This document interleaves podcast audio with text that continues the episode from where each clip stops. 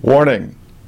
This episode contains several naughty words, at least one total brain fart, and numerous references to logical fallacies. If symptoms of not knowing persist, consult your local epistemologist. Welcome to VSI, Variation, Selection, Inheritance, a podcast production of the National Science Foundation's Beacon Center for the Study of Evolution in Action. I'm Randall Hayes. In a couple minutes, we'll drop in for an extended visit with Mike Hager to talk about his personal internet debates with creationists, people who see creation not as a self organizing process, but as an event or a work of art requiring an artist. I'm doing an online course this semester for public school teachers, and so far at least, this is the issue they want to talk about on our discussion boards. Most scientists devote very little time or thought to this ongoing argument. In one sense, it makes absolutely no difference what anyone believes. The Earth went around the Sun before we knew about it, and the planet itself took no notice of our discovery. Likewise, life will go on mutating and being selected by the environment whether we acknowledge it or not. The polar bears and the locusts don't care what we think. In another sense, this is extremely important. Our financial system, for instance, rests entirely on faith, on the trust we place in it and each other. My house is in better shape physically than it was before the financial collapse. We spent the summer replacing light fixtures and painting. Today we're getting one of those invisible dog fences. And yet, my house is probably worth less of this completely imaginary idea that we call money than it was before the financial collapse because that's what people believe. Where we as a society choose to invest our time and energy depends a lot more on what we believe than on what is actually true. If we keep what we're doing, many species may not be here to care what we think. Well, the locust probably will. One last note before we dive in. My apologies to both Mr. Hager and the Mrs. Reverend Helen Lovejoy for the deliberate misquote at the end of last week's episode. At that point, it seemed like a better option than correctly quoting him out of context. And I thought it was funny. So I guess my first question do you use your real name when, when you're doing this so I it's do. okay for me to call you Mike? Yes, I always use my real name. Not Blade Smith 1940. No. Um, and and if you're asking if I'm well known and that if I post something people take notice that it was because it was me, that is not the case. Okay. No. But I do use my real name. Okay. So then I am here with Mike Hager, who is my window into the evolution creationist debate on the, you know, the pandas thumb kind of websites on the evolutionist side, but also the other websites on the creationist side, right? Correct. Places like what? Uh, the first one I went to was a place called evolutionfairytale.com. Okay. And I honestly don't remember how I got to that the first time. It was a very primitive web page. They didn't even have a, uh, a forum application. They had an old-fashioned comment section, but the comment section was huge, with people arguing back and forth on it.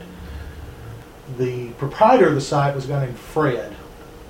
You know, it's kind of my sense of humor, but I never just referred to him as Fred. I called him Fred, you old rascal, you old scoundrel, you, at the beginning of every message, because he had sections specifically targeting children.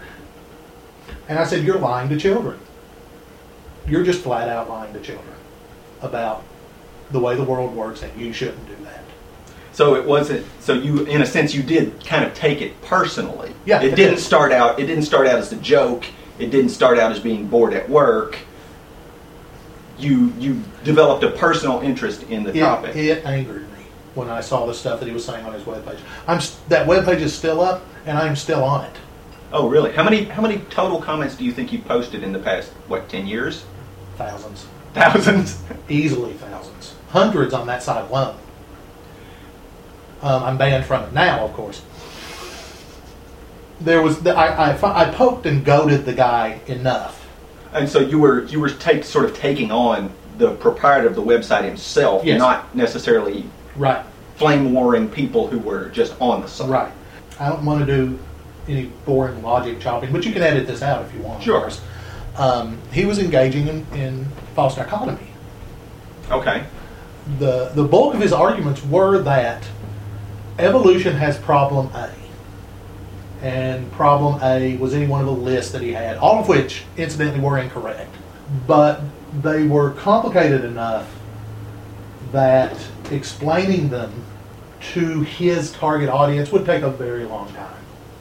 And it's far easier to say, and he literally used this one, if we're descended from monkeys, why are there still monkeys? And it's far easier to throw that out and, and then move to the next one, hmm which is what they do, than to take the time to say, okay, here's why there are still monkeys. Right. So that's the the book that I just gave you this afternoon, uh, in search of deep time. That's it's a book about cladistics, right? And so Yeah. the whole idea of no, no, no, it's not a line. It's cousins. Right. It's not ancestors. It's cousins. Backing up, he was engaging in false dichotomy. He said, A is a problem, thus, young earth creationism is the only option. I never could get him to admit that, that problems with evolution did not constitute evidence for creation. Right. So, as though there are only two. Right, uh, the- so when I teach this in my analytical reasoning class, I throw out the example that says, either you're with us or, Or you're against us. Which is Not I could true. not care about you. The evidence that he put out was a misuse of information theory. Yeah, the idea that you that you can't go from that entropy says you can't go from something simple to something complicated. Right. And and the specific example he used of that was uh, DNA. And because DNA is kind of euphemistically referred to as a code, he was treating it as if it were actually a code, which requires encoding from an outside source. So it was really a play on words more even than real information right. theory. Right. Um, if you recall at the time, because you're a scientist and I'm not, I got you to explain information theory to me because I was weak on it. and this guy, and then he edited my comments Oh, and declared victory. wow. I said that he was well known in creationist circles. Kind of the uh, the father of this online debate was the news group, all something creationism, Okay. and he was a moderator on there for a long time. But he engaged in some pretty blatant, what's referred to as sock puppetry, Oh, posting. posting things supporting his position under different names, mhm. and he was editing other people's posts, and he was basically asked to leave because he was he was not engaging in honest debate. I ran into him at another um, at another site that's just called Creation Evolution Debate. That's one of the big ones that I'm also banned from. So how many sites have you been banned A from now? lot. How many sites are there? hundreds, hundreds and hundreds of debate sites Okay. coming from, from either either direction of, of the debate. But But the ones you've been banned from are all creationist sites. You've never been banned from one of the others. Oh yes. oh yes. The just the creation evolution debate site is very much evolution oriented. There are lots of people with really good. I learned a lot on that side. People with really good understanding of the science who go there and just smack creationists around verbally. Really? Yes, and, and the creationists keep coming back. But and the- you got banned from that site. yes, I did. How did that happen? Um, I got into a debate about uh, oh crap, what's the word? The philosophical study of how we know things. Oh. I can't remember at the moment, but another person, and I had actually I had gotten to the point where I, I was fairly you know well respected on that side because when I first went there I was very calm, very rational, and I'm a decent writer. I'm not great, but I'm decent. Um, I was posting a lot of things that people would compliment me for afterwards. Good turns of phrase, you mean? Yeah. That sort of thing. But this person maintained that he was an adequate source of information about what is going on in my mind. He was able to extrapolate that effectively. And I said, no, the only accurate source of information for what's going on in my mind is me telling you what's going on in my mind. Um, and he absolutely refused to accede that point. And I lost my damn mind and got banned. Going to break in here for a moment and point out that obviously Hager has never been married, or he would be pretty used to someone claiming to know the contents of his mind. Part of the bias that I have in sort of building this podcast and the, choosing lots of different gr- groups of people to interview is that I have a I kind of just have a problem with the with the idea that shutting down the debate is a good idea. Obviously, you're right. Discussion is always good. Exchange of ideas is always good. But here is the primary problem with that in the creation evolution debate. In my mind, and I'm hardly a, well, I may be a bit of an authority. when an evolutionary biologist or scientist of any kind says, you know, descent through natural selection is true, for instance, Mm-hmm. If counter evidence turned up, it would be galling, it would be painful, there would be holdouts, it would be awful. It would be a cataclysm in the scientific community. But eventually, if the evidence just keeps going, here I am. But I don't like this side of it. Wait, here. Eventually, the scientific community would accept it. Eventually, Eventually. yes, Eventually. In because scientists are also human beings Yeah. who are hypocrites Yes. and who have emotional blocks about things. But But but, the process, right? it, the process will work itself out. In 10 years of being involved in this sort of thing and reading stuff going back further than that, you see the same basic set of arguments. The same creationist arguments over and over and over. When I go onto a site or a forum or something like that, and I see one of those things come up, I can tell you what the next 50 posts are going to say. Very patterned. It's very patterned. Someone will come up and say evolution can't be true because of entropy. Or they will come up and say the world must be young because there's not enough dust on the moon. How many of those people had that thought themselves? None. The main popularizers of these ideas, you can point your finger right at them. Uh, this fella, this guy Kent Hovind, who goes, his his nickname online is Doctor Dino. Okay. he has aped uh, the amazing Randi's supernatural reward, where he says he'll pay five hundred thousand dollars to anyone who can prove evolution.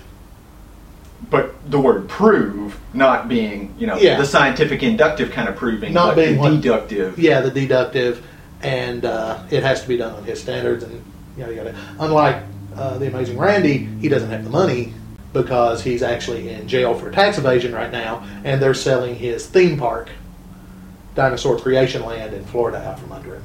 Oh. Um, the next big, I didn't realize there was a, another theme park. I mean, I, I knew It's it's it's not on the scale of the Ark Park in Kentucky that's being talked about. Mhm. Um, it's a much smaller, kind of chintzier operation. Okay. Um, You've never been to that one, have you? No, Okay. no. And since we mentioned the Ark Park, the other group that throws out these ideas to people all the time is the Institute for Creation Research, which is the group behind the Creation Museum in Kentucky and the Ark Park. I didn't realize that those two things were separate places. Yes, they're two separate places. So for the people who, who haven't been to either one of these places, what is the Ark Park and what is the what is the Creation Museum? We should probably talk about the Creation Museum first. The Institute for Creation Research, which is uh, originally an Australian group, actually, Okay, I didn't know that either. um, took up collection for years and built a $17 million facility in northern Kentucky to propagate the idea that um, evolution is not true and that the world was created six to 10,000 years ago. They're what are called young earth creationists. As opposed to say Older. Michael Behe and those other people who admit that the world is could, could be really old. who are old Earth creationists. Behe and uh, and the Seattle people, the Discovery The Institute. Discovery Institute, yes. So have you ever been out? Do you know any of those guys since you moved out here? No, Or I haven't had uh, a vehicle to go dicking around with them, but I will soon. So there's this large, actually well constructed uh, museum with animatronic dinosaurs hanging out with Noah, and an animatronic Noah building the Ark, an animatronic heroin addict. really? Yes, Does, does it have like needle injecting action? yes. Oh, It's in the it's in the exhibit where they are showing what the world will be like um, if evolution is taught in the schools. You basically walk down this simulated dark alley, and they're in the, the, the speakers are playing gunshots and screams in the distance, and there's the heroin addict, and on one side it, it's built to look like a church that has been shut down, Mhm. and on the other side is a, a middle class family home, but the windows are TV monitors, and they're showing all the terrible things going on in there, um, all caused by the rejection of young Earth creationism. so again, it's a false dichotomy that Yes. says either you're a young Earth creationist or bad things will happen. Or you're going to hell and you're going to drag society with you. and and which is really kind of ironic because if you look at the work of someone like David Sloan Wilson or some of the other people who have looked at what religion is, it's an adaptation to this the moral problems of human society. How do you get people who are not blood relations to one another to cooperate about anything? Yeah. and so it's it's really striking to me how there are plenty of scientists who are now beginning to study the very urges that underlie religion and Which, by the way, really ticks quite a lot of Christians and other religious people off. yeah Yeah. Do they talk about that work at all or is it known at all No, um, a little bit, but the idea that, and you have to understand, the the religious people that I deal with in, in my hobby are the maniac extreme ones, much like I am the maniac extreme of the atheism and rationalism and secularism Uh-huh. side of things.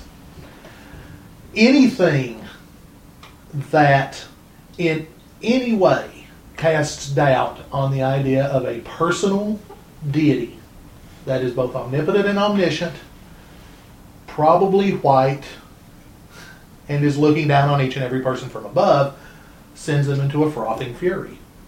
so then they would would they be more angry at Richard Dawkins or more angry at, at D.S. Wilson you think That's a hard call because they really hate Dawkins. Ah, they hate him. Some of the sites that I go to are Dawkins Watch, where they basically this guy um, has dedicated his life to making fun of Richard Dawkins in kind of a mean spirited way. But they would basically think the same thing about both of them. They would oh think- they would not separate the two no, very little. They would think that they are trying to keep people from having faith in God. It's probably sinister, but they're just going at it about, about it different ways. And they're using this big, complicated um, thing called science that makes them think they're smarter than we are. There's there's quite a bit of uh, resentment of knowledge and education. Well, and in fact, as someone who who does education for a living, I can say that that much of that resentment is kind of deserved. because there's some arrogant sons of bitches. That's not why they resent it. Well, that, that may be kind of why they resent it. They they refuse to accept that someone who does evolutionary biology for a living is a scientist. You know, that's what they do. They refuse to. They hate the idea that this person goes. You know, I, little, I know a little bit more about this than you do. So, what else you want me to ramble on about? Well, I'm I'm curious about so you sort of drew the distinction between the what did you say the Institute for Creation Science The Institute, Institute for Creation Research, ICR. Creation Research. So they built the The Creation Museum. the Creation Museum, which you've been thrown out of how many times? Twice. Twice. And then they're also they're also building the Ark Park. They're also building the Ark Park, which is about 30 miles away, still in northern Kentucky. It's a theme park with rides and stuff. with rides and stuff. One of them is an ark, not the Ark of the Covenant, the uh, the Noah's Ark, hmm built to the size listed in the Bible, assuming we actually know what a cubit was, Okay. um, which is pretty big. You know, not obviously big enough to get all the animals on, but pretty good size. And that's going to be the centerpiece. That's why it's being called the Ark Park. Why did they pick Kentucky? Part of the reason that they picked Kentucky is they were able to get a location very near Big Bone Lick State Park, Which is a fossil site. which is a fossil site. Yeah. And they discussed Big Bone Lick, and I think at one time there was some talk of them doing tours. as a counterpoint to their own displays. Right. And I don't know if they ever started doing that. Now, I, I can see where there might have been issues with that, that they weren't able to, but they wanted to. Okay. Um, they're not the only creation museum in the world. There's one in London. I didn't know that. Yeah, it's not nearly as big. Well, the real estate in London being relatively Yeah. a lot more expensive. I have to admit, the Creation Museum is, is large and it's professionally put together, and it's very slick. And uh, I can see where it would be persuasive to. See, I'm trying to be ecumenical here, but I want to say the simple-minded.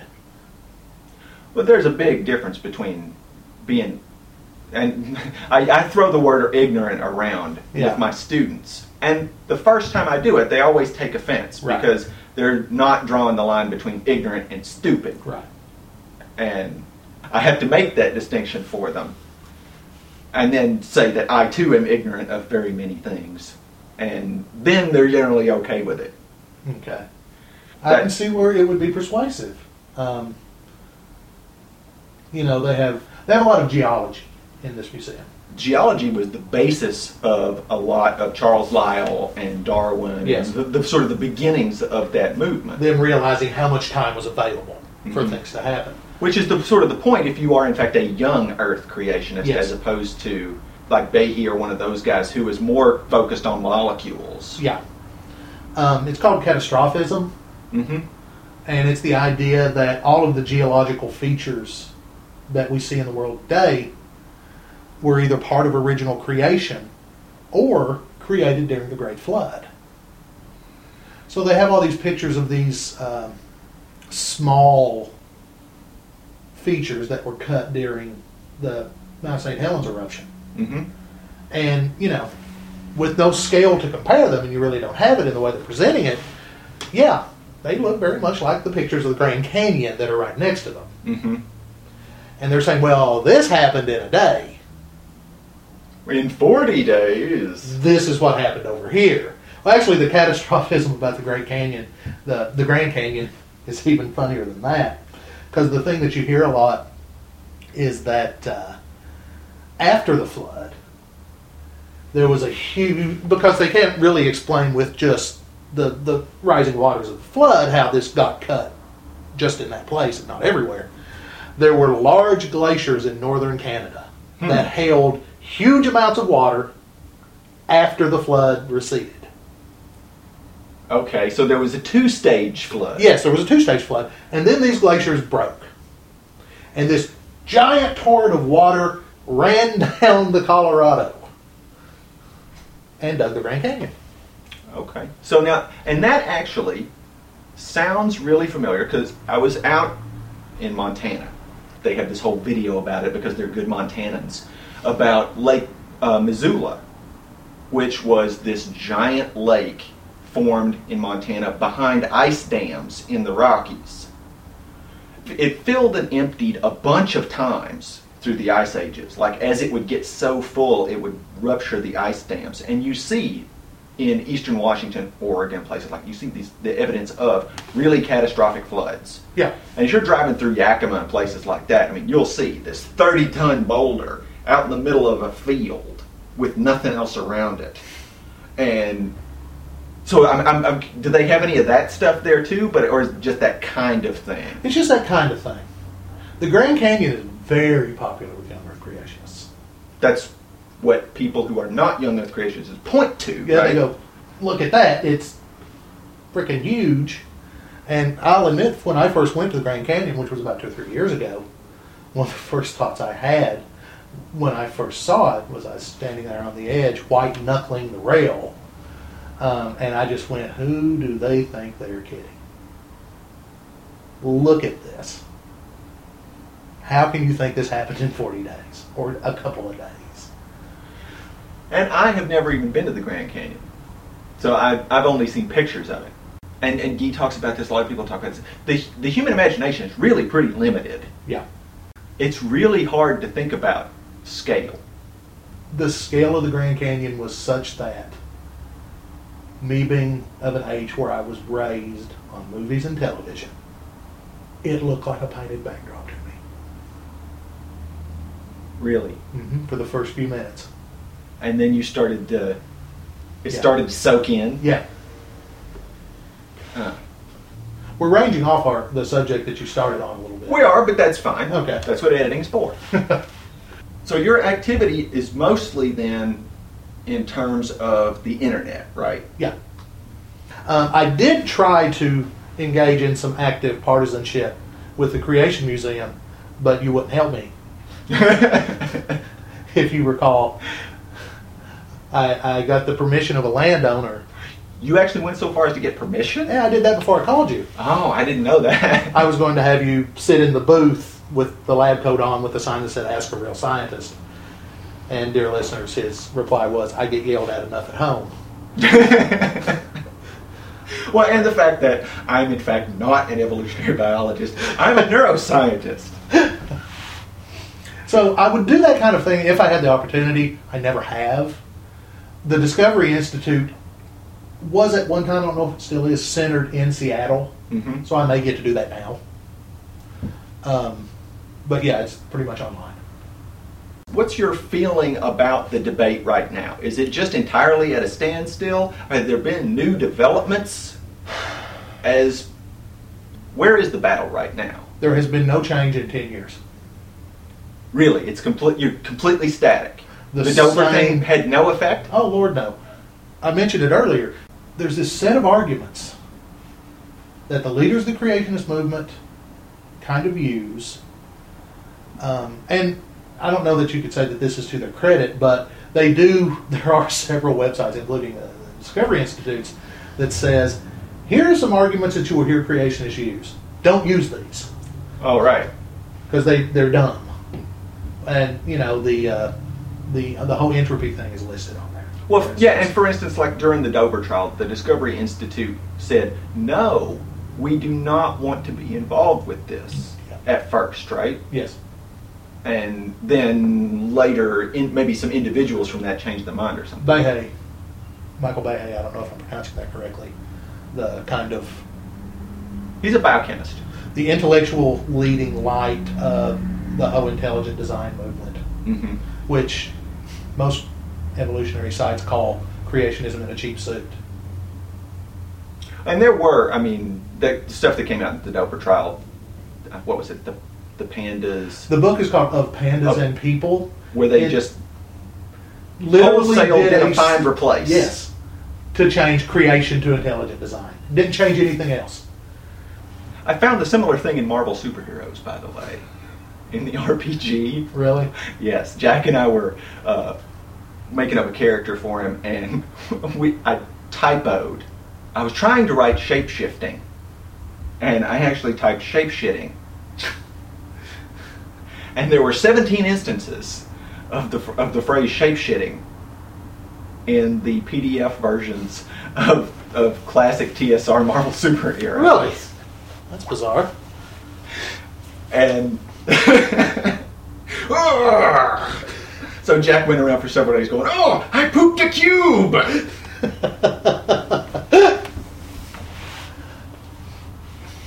But to kind of keep going on, on the, the whole thing about where the debate is, it's the same place.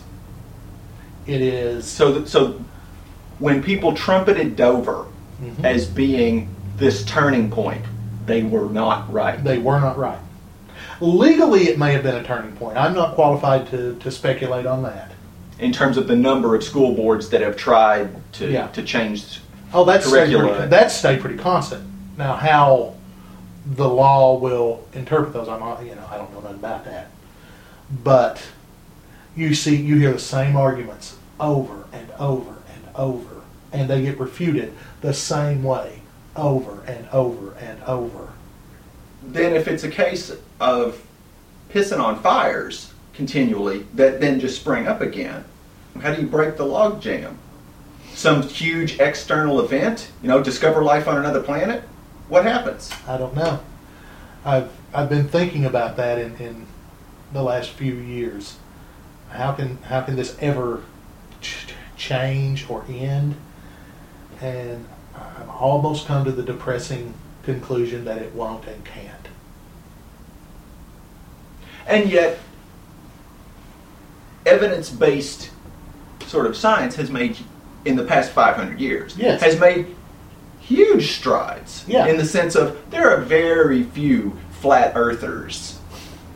I mean, I know a few, they still have a website, they have a newsletter. That that website is actually a fraud. That's a joke. yeah. Yeah. It's it's actually called a POE, What do you mean?